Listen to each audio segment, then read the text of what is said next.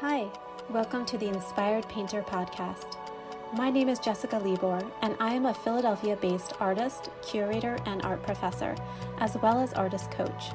In this podcast, I cover topics vital to the success of emerging and established artists, like inspiration, mindset, art business relationships, and artist career strategy. You'll also hear interviews from art world luminaries who share their wisdom. My goal for this podcast is for you to feel encouraged, inspired, and in control of your art career, and to help you become the best artist that you can be.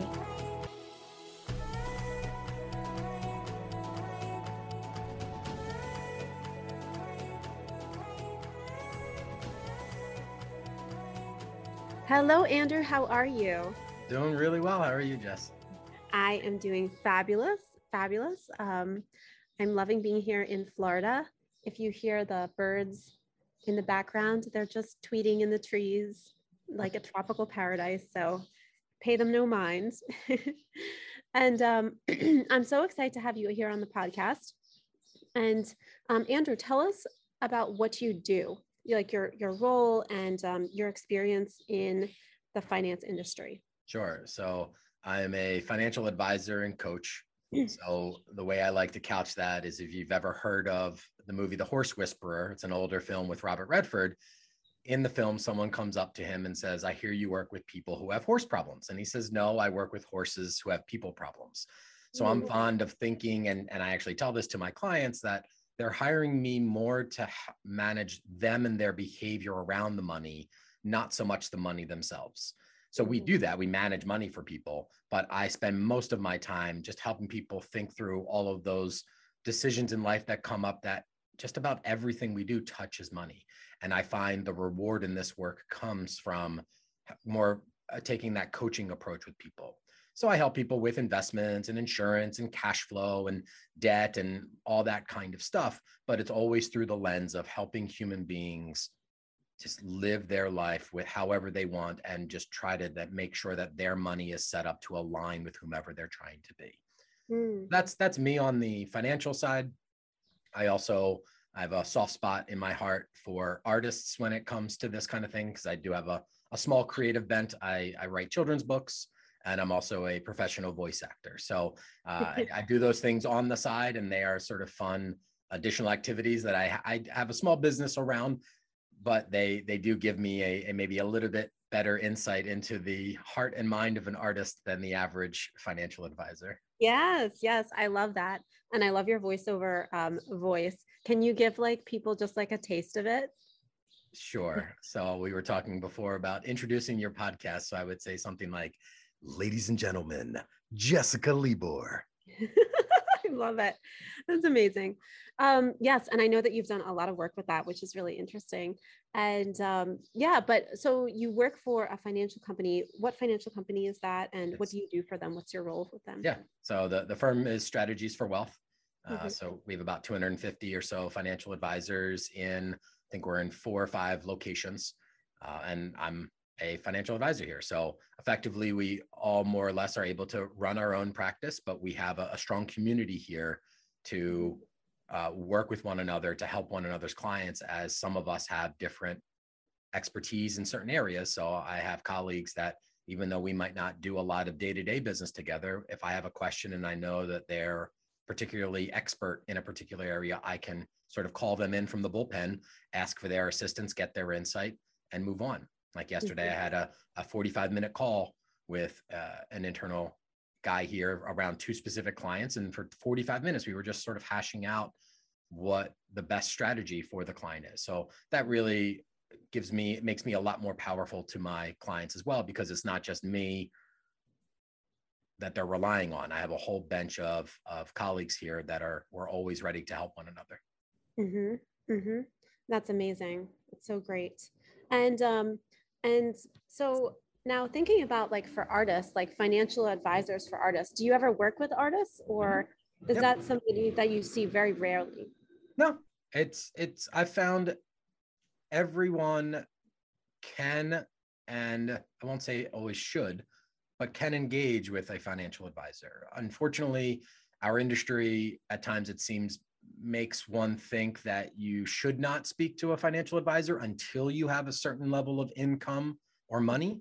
Mm-hmm. And to me, that's just patently false. There's plenty of us that will work with people who are what I'll call emerging wealthy. They are not yet wealthy, mm-hmm. but they're working to build the habits and the structure and the systems to get there one day.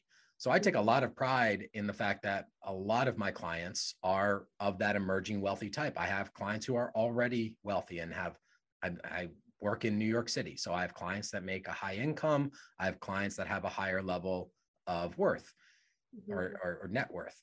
Mm-hmm. But I also have a lot of clients who are really young and just starting out and working to build that wealth.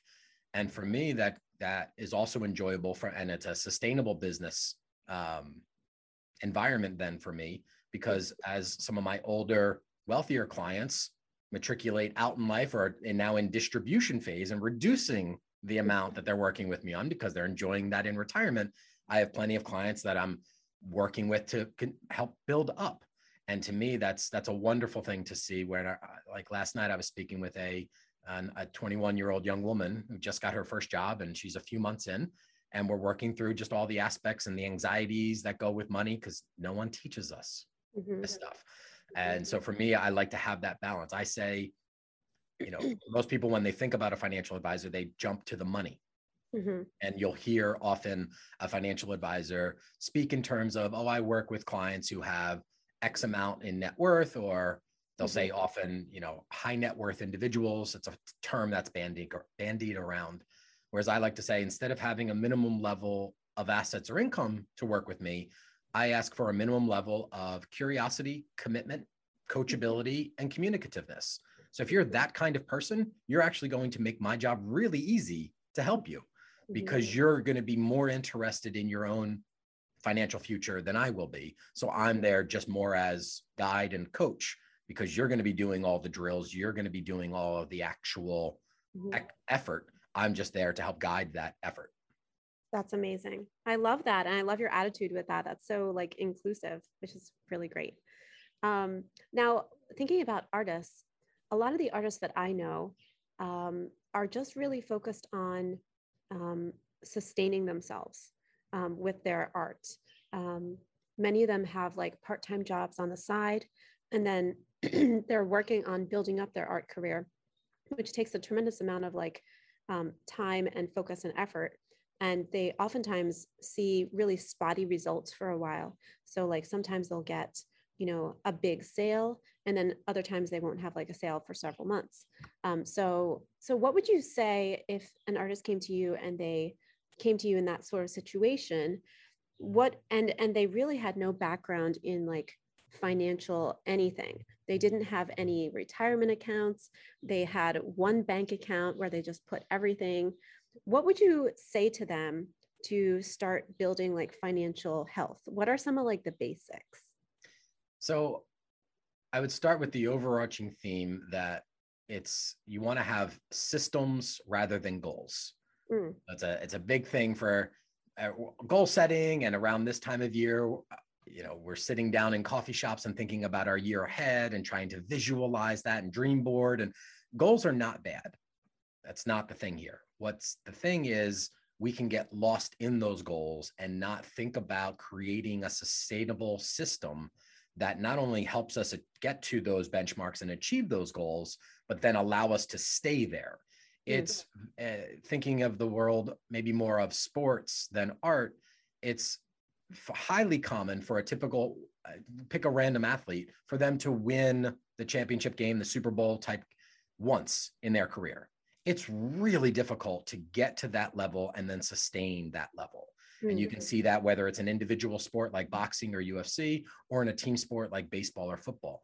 It's really hard to stay at the top. And the teams that do, we talk about forever, like a Michael Jordan or a Tom Brady. These are athletes where, you know, that even if you're not into sports, you've heard about these. Mm-hmm. So the key is you want to create a system that will get you to that level and then allow you to stay there. And that can work on just the pure monetary level, but it can also work at, well, I'm trying to develop my art practice. while Mhm. also having this other gig that I'd like to eventually sunset and get rid of. Mhm. Well, you can have that goal, but unless you're sitting down and talking through and thinking through, well, what's the system? What what what game am I up to here? Let me Mhm. visualize that and now let me reverse engineer the steps to get from that goal that might be realistically maybe not a year out, maybe more three, four, five years out. It's different for each person. But then to reverse engineer and back that down into okay, what do I need to be doing every single day, every single week, every single month, every single quarter, every single year to work toward that? Mhm. And for some of us, that might take six months Mhm. and great preparation and opportunity meet. You happen to be at Art Basel and you happen to strike up the right conversation. Great. You might microwave the result a little quicker than someone else. And Mhm. uh, the person sitting next to him is equally qualified and equally as talented. Mm, That might take six years. But if you have the system, the system it's sort of like running a marathon. You just have that cadence of, nope, if I just keep putting one foot in front of the other, I will get there. I will get there on my own time, as God willing, all, all these other factors that show up in our lives. And then you're not comparing yourself to any other artist. You're not comparing yourself to any other race. You're not, as I often say, don't should on yourself. And we live in a mm-hmm. society where, oh, I should have more success. I should have more money. I should be like what I'm seeing on Instagram. I should. And this is where, as you've spoken about before on your podcast, the sor- sort of social media diet, it has a significant impact when it comes to money because we often only see the external result of money, not the internal balance sheet. We'll often see that someone is has that nice car or is has those nice Instagram posts, but we have no idea, I often do, that they are saddled with a significant amount of debt to fund that lifestyle or Right. that they got lucky in life, if you will, from a financial standpoint, and happened to have a family member who was quite wealthy and was able to gift them a lot of money.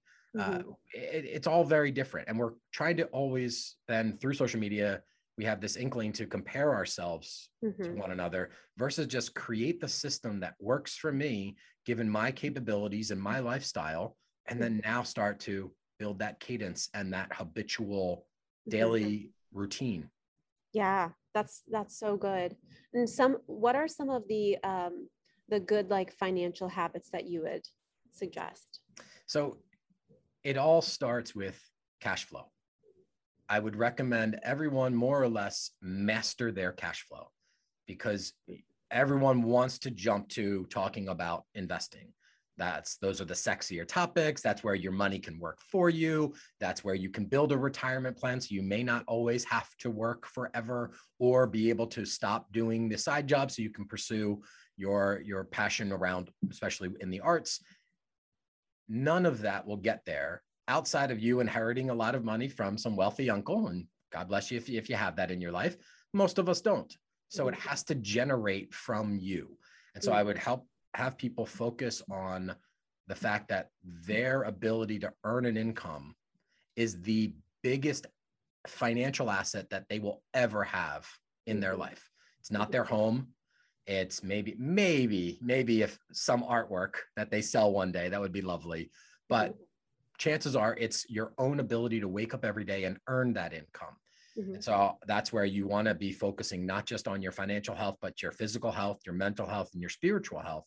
Those have to be working because if you break down that income will likely go away especially if you were on a nice track. You were starting to be able to think about stopping the well i'll just keep calling it the side gig because that's how you're viewing it. it might be your full-time job right now but you're thinking about sunsetting that but then if you get sick or injured or have to stop everything to take care of an of an ailing parent for two years uh, that can all throw all of that off. And so it's Yeah. all set then surrounded by cash flow.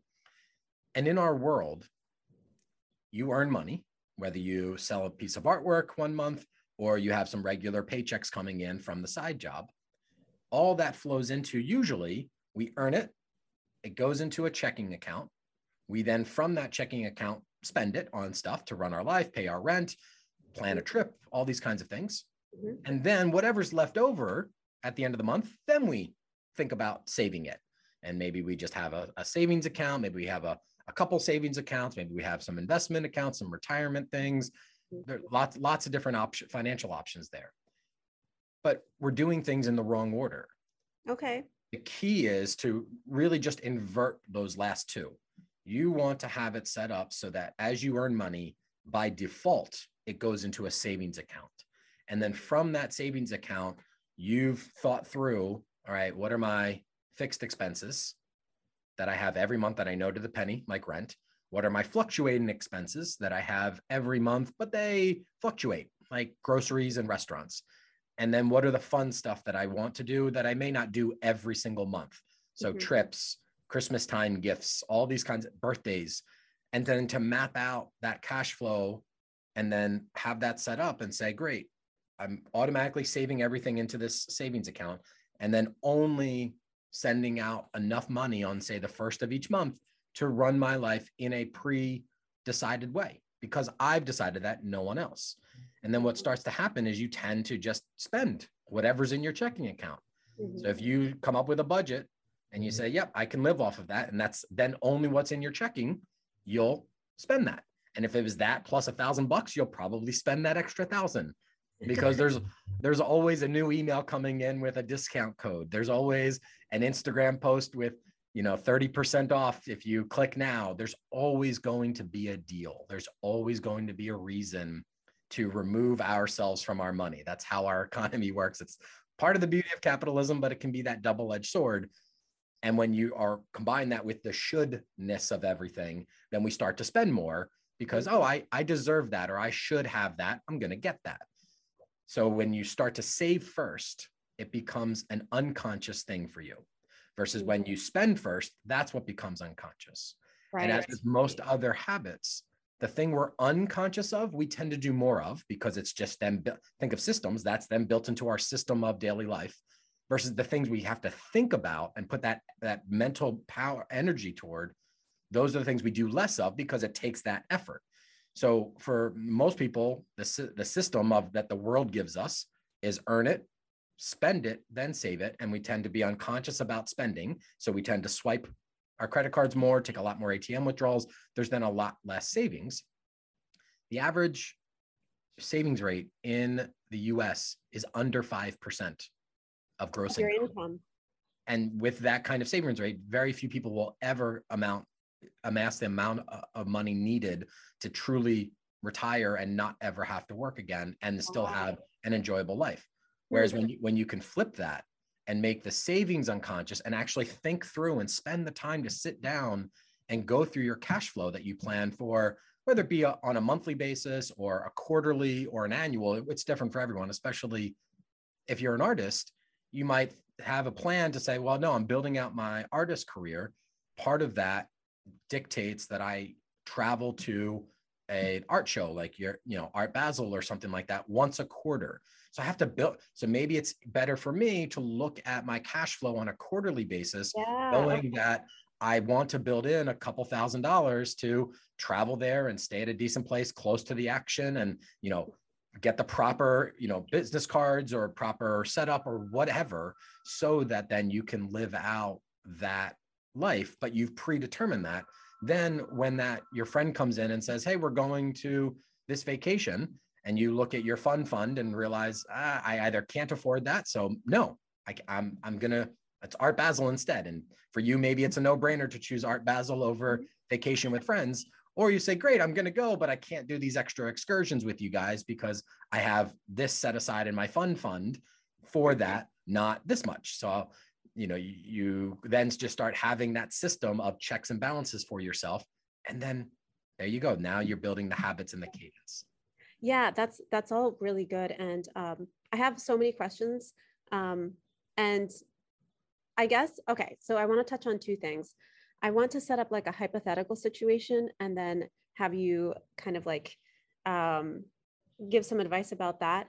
And then um, i also want to touch on like the more emotional aspect of money, which is that many artists um, kind of don't even like to look at money because number one, they feel like um, their art and their creative their their art and creativity is like this pure thing and and then money is like kind of like dirty.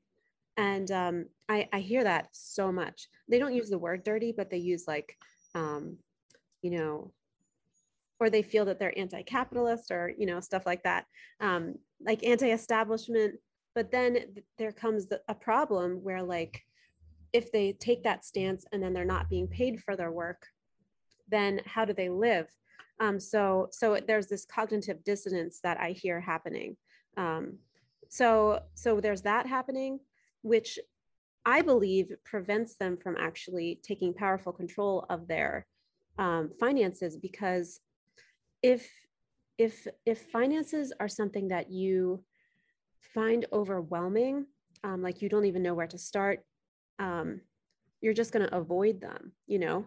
And and so i guess i'm wondering like okay i'm going to go into a really really specific situation. Um, this is not my situation but um, it was very similar to my situation um, several years ago like out of art school. And i would love to hear like your your thoughts about like percentages and what to do with stuff. Um, so let's say that you get out of art school and you are making $500 a week um, let's say you have a side gig you're making $500 a week so it's $2000 a month and you are um, you're also painting and and um, you know you're trying to build up your art career. How much of that like what what what are the ideal percentages in order to start you know really saving even on that very small income um, to start saving for you know a lifestyle that is more um, you know not as so you don't really have to work and you can invest so what are the percentages and what you, what should you be doing with that like amount you know yeah so I'll, I'll answer it in two ways because there's really two questions there. There's the the ideal and the more how to get started. Mm-hmm. The ideal, the the number that I work to get most of my clients to, even if they know that with their income and, and where they live that it may never be possible, I still put it out there is around 30%. If you can mm-hmm. save 30% of your gross income, mm-hmm. you significantly reduce the opportunity of financial failure because then you have enough cash flow to put towards things like investments and be able to take on risk because you're you allow for that fluctuation in market-based assets of any kind. You then have enough that you can set aside to put towards savings for emergencies or nearer term things coming up that you know you want to invest in your art practice or invest in experiences with friends and family and gifts and blah blah blah.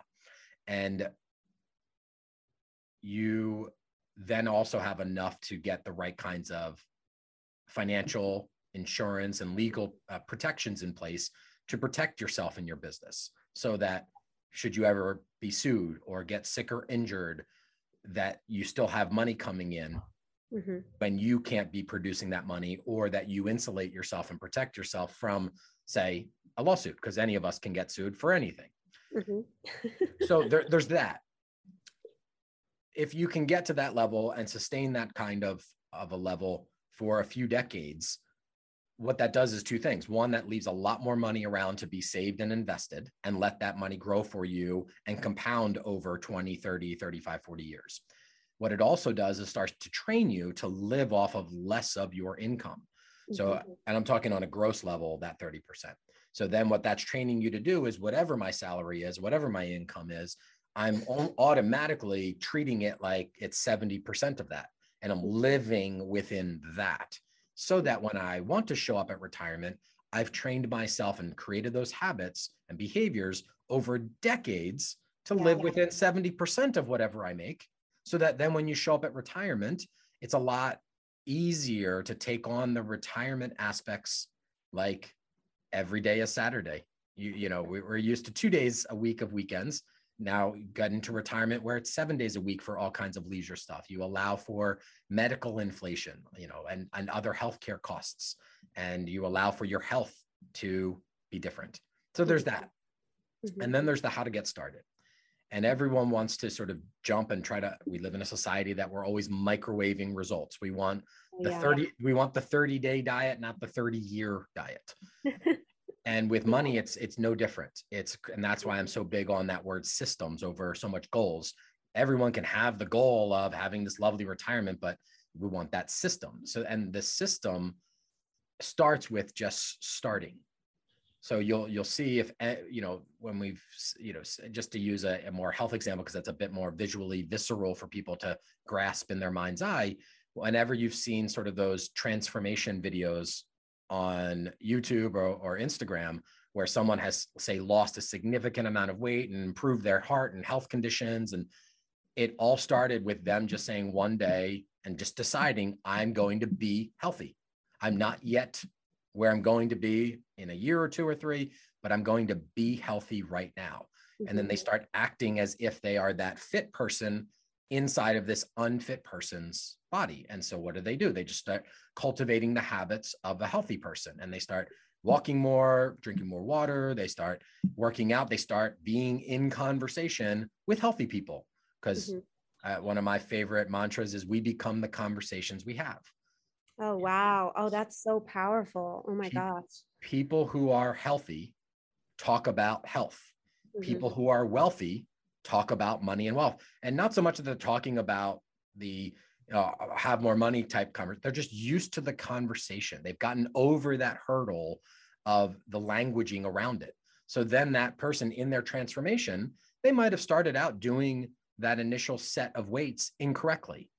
And then they get into a conversation with someone else at the gym and says, "Oh no, here can you help me? I don't know what I'm doing." Now they start to build a community around that. Now, if you've ever been to a gym with really fit people, they love helping out those that don't know exactly what they're doing. So now they have more energy to get to there because they're building that human component, that community component.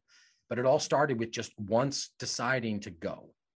Right. And with money, it's a lot easier to get from zero. It's a lot easier to or actually a lot harder to go from zero to one than to go from one to 100. Mm-hmm. So if your goal is to get to that 100 mark, it's a lot harder to just get started. So, and yet it's the simplest because you can just decide it and say, I'm going to do this. And you'll fail and you'll make mistakes and you'll learn and you'll calibrate and have to recalibrate over and over and over again and self correct.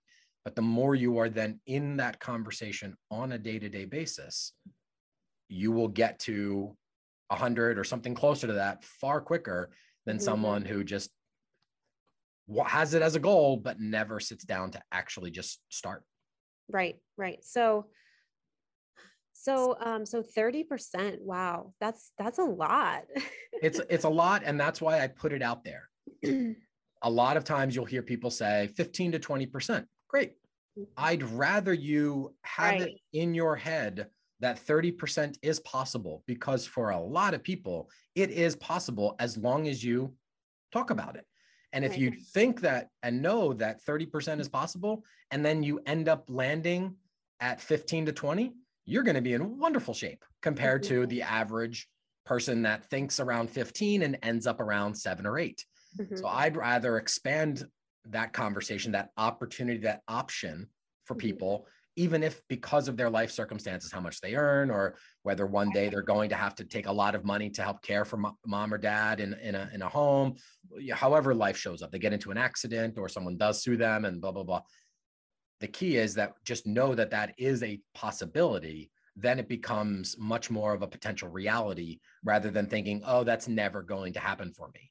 And I love the I love the Mark Twain quote, whether you think you can or you can't, you're right.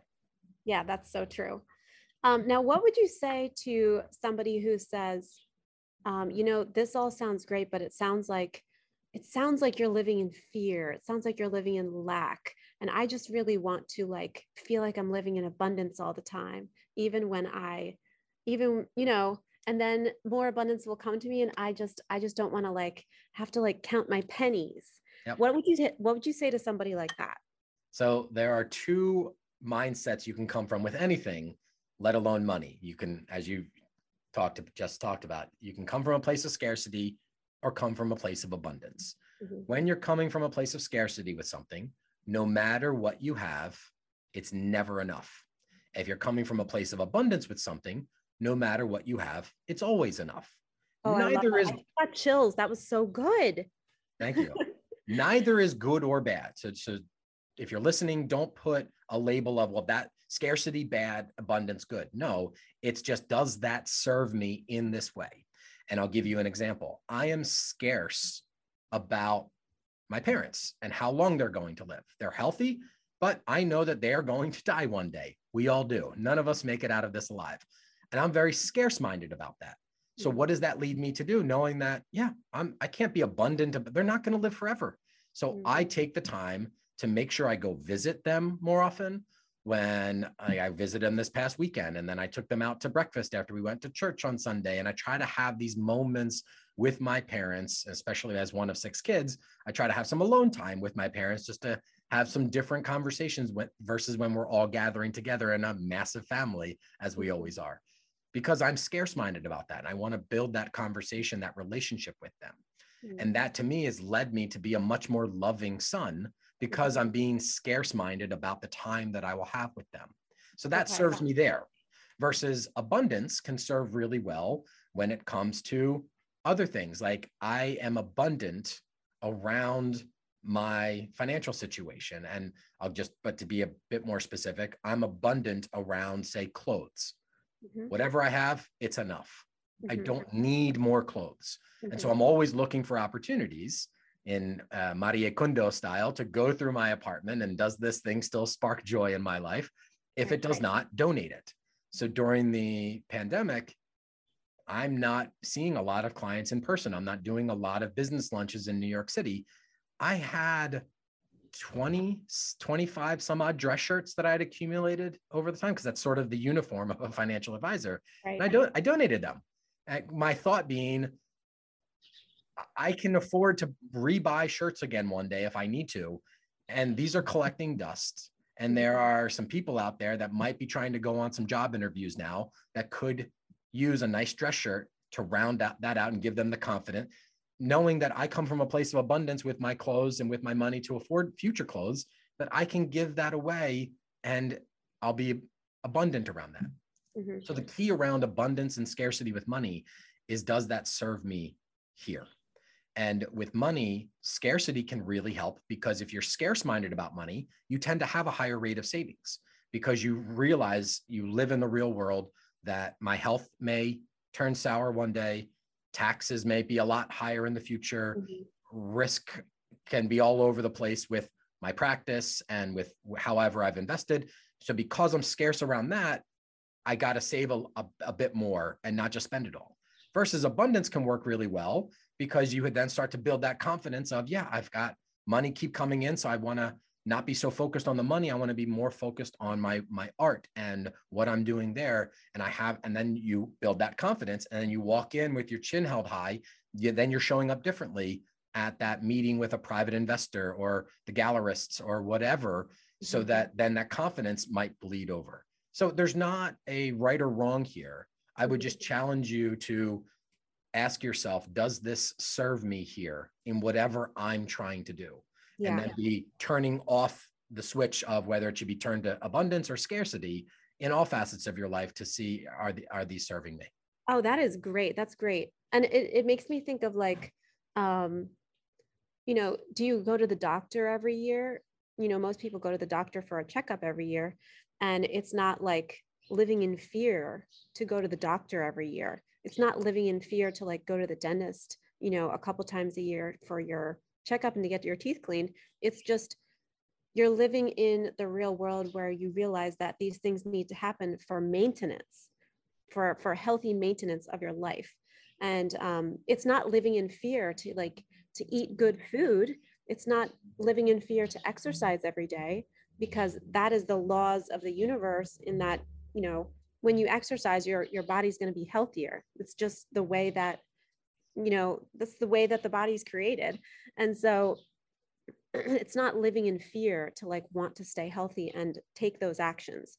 So if you think of like yes i want to keep my body healthy by doing these things um, you can think of your finances in a similar way. Um, you know you can you can think like well i'm going to this is okay so i'm going to give some examples of about my own personal life how i kind of got a hold of my finances in, in a more grown up way um, because for many people, like growing up in high school, for a lot of people in America, um, you know, in high school and even some in college, you know, you don't really worry too much about money. Honestly, through college, when people take out loans, you don't even think about money because you're like, oh, yeah, that's just a loan. The reality doesn't hit until after college. So, um, what I did was I, I, um, I started a budget. There, there's like so many apps out there that you can use. Um, mint.com is really good. I don't know if you, you know about that. And I, I want to ask your opinion about some that you suggest for, for um, budgets. Um, but I have this little budget on my phone called Fudget. And, um, and I just, anytime I'm out and I spend on something, I like write it down and I have my monthly tally, what's coming in, what's coming out. Um, because, you know, many of us spend something every day and um, you don't realize how much that like actually adds up so it's really for me about understanding where my money is going how much i actually have how much is coming in how much is going out just so i have a general idea of like what's going on um, and and it's really the same thing with your diet you know? You, you want to know what's going in. And um, and so so that's what i really did. And then i also for artists i think this is really really important. I started um, to keep a record of everything that i sold like detailed records of all of my collectors. Um, i use something called artwork archive and um, so in there i write my expenses for my art. Um, there's sections for like where to keep your um, where all your collectors information and then also you know what the collector has bought like the list of everything that they've bought um, the date that they bought it um, any discounts that they had. And then you can you can filter it by month like all the information so you really know um, what's going on like in your financial health as an artist and a lot of artists i feel have like a lot of resistance to this because it seems so like left brained but really it's um it allows you to focus on your art more because you actually feel like you have the other aspects of your life under control. Um, and like you said, once you have those systems in place, um, you can, you know, then it becomes second nature. It's very difficult at first. It was, um, it was definitely a learning curve. Like, oh, this is like so much work. But then it just becomes second nature. Um, and and then you have this like wonderful system where you know if somebody asks like did i did i purchase that did i ever get that then you can you can go and you can look and you can see where you know your pieces are you can see where you know in what museums they are. Did i ever get that piece back from that show? You know um, it's very very important. So so that's that's what i i would say for artists my two pieces of advice are a budget and keeping track of your artwork where it goes. Um, but that that's helped me a lot. Yeah and they, you know that your system is working for you when you're concerned about the right things and consumed about the right things. I find if in your case you just spoke to this and this is a thing that i'm often coaching my clients around is to have their money set up in such a way that they're concerned with it not consumed by it.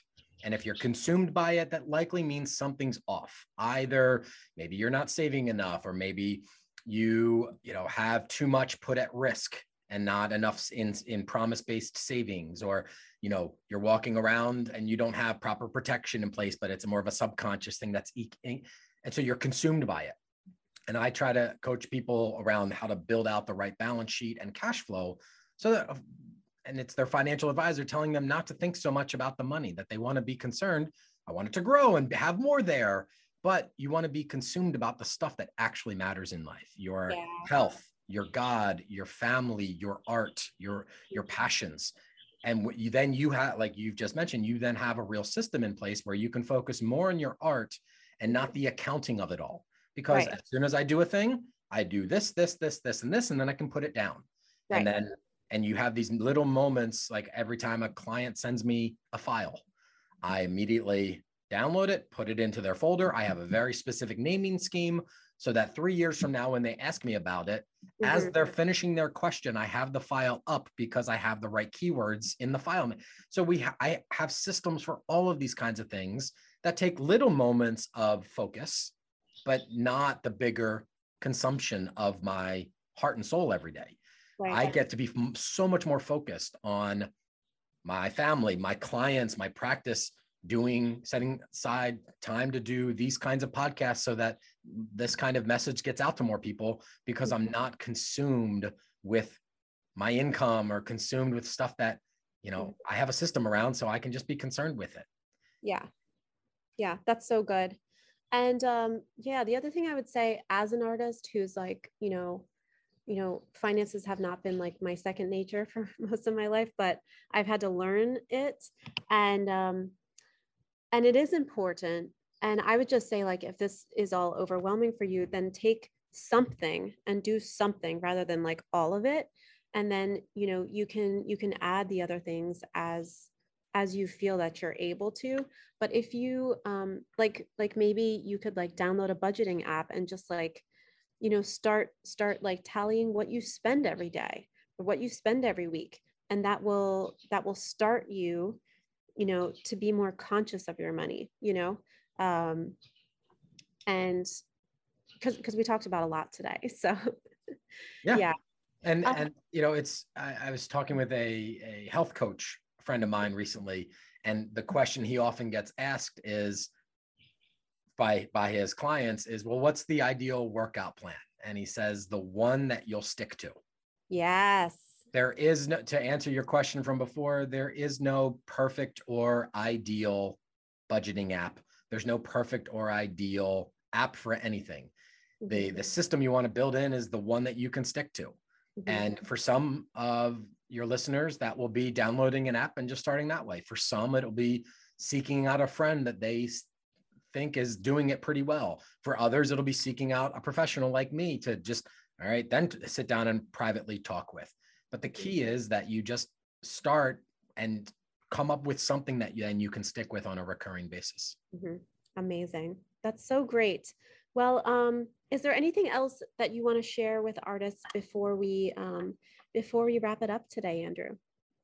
There's there's so much to cover. I'll just leave you with one that I've leaned on the last two years, especially in the pandemic. And I love these dichotomies in in words, uh, if you've not noticed already. And that is understanding the difference between opportunities and obstacles. Hmm. So, with something like when COVID hit, you can either, if you're obstacle minded, you'll only ever see the obstacle. And then that now consumes your entire world. And now you can't be consumed by the things we were talking about earlier that maybe matter more. Whereas I try to be a lot more opportunity focused in my life. So when an obstacle comes into my life, I treat it as okay, it's there. That that huge rocket boulder is now sitting in the road. I, as an opportunity minded person, I'm able to see the obstacle, see the opportunities that still exist regardless of any obstacle, and now maybe the new opportunities that exist because of that obstacle. So, one quick example in my specific work, I do 90 plus percent of my meetings now in person. So, what that has given me is a lot more opportunity to have a lot more time every day for other things because I'm not spending eh, two to three hours a day tra- traipsing around New York City, up and down, back to Midtown for business lunches all over the place. And oh, you mean, you mean you do them online? You said you do mm-hmm. 90% in person. Oh, sorry, 90% over Zoom. Oh, okay. 10, 10% in person. Mm-hmm. I, it feels like in person now because I'm doing, I've gotten so used to Zoom and everyone is a lot more comfortable. But now I, I've reclaimed two to three hours every day. Mm-hmm. So now I take time in the midday every day to work out, have a nice lunch, and then come back into the office. And I find I have a much better cadence to my day without ruining the amount of effort I was putting in. So I would challenge your your listeners to look at the money topic while it might be a mental obstacle for you now try to reframe that to well what opportunities is this presenting for me mm-hmm. and what opportunities could it lead me to and then from there might give give you a better insight for each of you on mm-hmm. where where to start and just get started knowing that you'll fail And so the key is, yeah, you, when, when we're talking money, you don't want to be starting by just randomly betting on some specific stock or crypto or anything like that. You want to be starting with an app, a start with something that will gain you awareness. And then with that awareness, take that to someone you know or care about, someone that you trust, or someone like me that's out there in the world of professional. Then, with that knowledge and awareness of what you've got going on, share that with them and then start to build out that kind of conversation and go from there. Amazing. Thank you so much, Andrew. I really appreciate your time and your wisdom and insight in this area. And I'm sure a lot of artists will as well. So um, thank you so much. And um, I will be speaking with you soon. And um, I hope you have a wonderful day. Thank you. This was great. Awesome. Talk to you soon. Thank you so much for listening to the Inspired Painter podcast. If you enjoyed this episode, I would so appreciate you leaving a five star review with your experience. This helps other people discover the podcast who might be encouraged by it as well. And if you are interested in booking a coaching call with me to create a plan for your art career and overcome limits that may be holding you back, please visit the link in the show notes or send me a DM on Instagram at Jessica Libor Studio. I can't wait to hear from you. Until next time, stay inspired.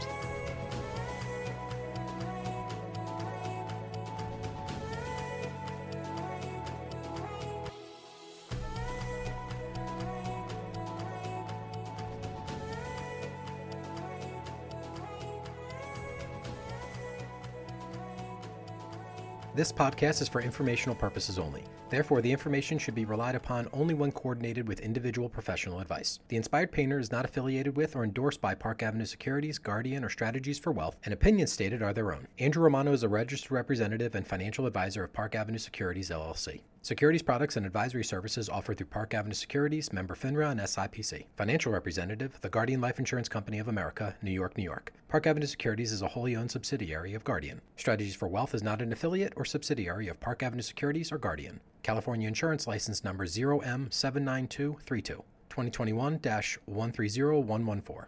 Expires December 2023.